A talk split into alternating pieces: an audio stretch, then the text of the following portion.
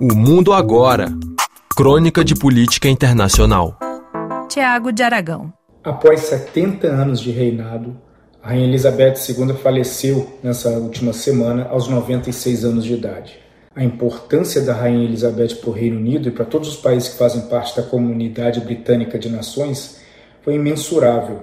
Ela passou por vários períodos, 15 primeiros ministros, começando com Winston Churchill, no qual ela manteve uma relação muito próxima e ele foi praticamente um mentor dela para que ela começasse a compreender os meandros da política britânica, e chegando até Liz Truss, onde apenas dias antes de falecer, a Rainha Elizabeth a convidou a formar o novo governo britânico.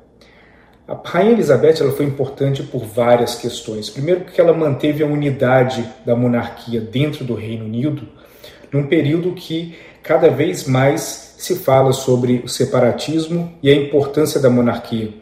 O próprio referendo de 2014 na Escócia, onde a vitória do não, na verdade, para para que a Escócia não se separasse do Reino Unido foi 55 a 45, mas em 2021, nas eleições parlamentares escocesas, o resultado dos partidos que são independentistas foi muito mais forte do que o esperado.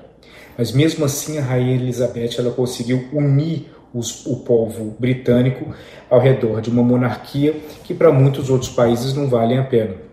Esse é o grande desafio do rei Charles III. Charles não traz o carisma nem a simpatia que a sua mãe trouxe várias vezes para a conversa.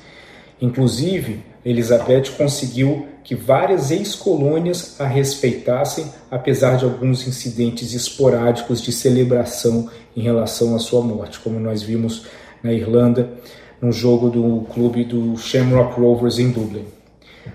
O rei Charles III ele tem essa dificuldade doméstica e vai ter também essa dificuldade no campo internacional, onde o papel da diplomacia de um chefe de Estado monarca britânico é mais como uma opção ou uma vocação do que necessariamente uma obrigatoriedade.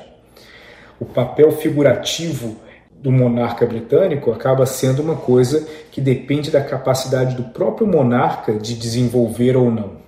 Elizabeth soube desenvolver e usar aquilo que virou uma espécie de soft power britânico, onde trouxe bastante influência para a diplomacia britânica, onde ela acabou se tornando inclusive um símbolo pop no mundo.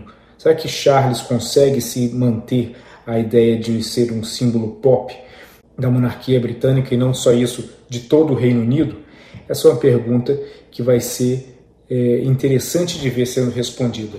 Nos próximos dias, o rei Charles ele já vai começar uma turnê pelos países da comunidade britânica de nações e isso vai ser um excelente teste para sua popularidade.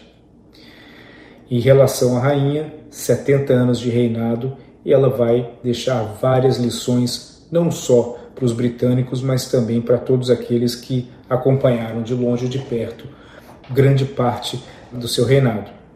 Enquanto ela teve várias polêmicas dentro da família, fora da família, e pelo menos nos olhos da, das câmeras e da imprensa, que é bastante incessante na Inglaterra, ela acabou demonstrando sempre tranquilidade e um apreço muito forte em participar da caridade, onde mais de 3 mil organizações de caridade do Reino Unido e do mundo estão diretamente ligadas às obras realizadas pela Rainha Elizabeth. Eu estive em Londres no Jubileu de Diamante, onde celebrava 60 anos do reinado, e pude ver ali uma, uma monarquia vigorosa, onde a participação popular é muito intensa. Isso se deu muito por conta da figura dela. Resta ver se Charles vai continuar a levar isso adiante.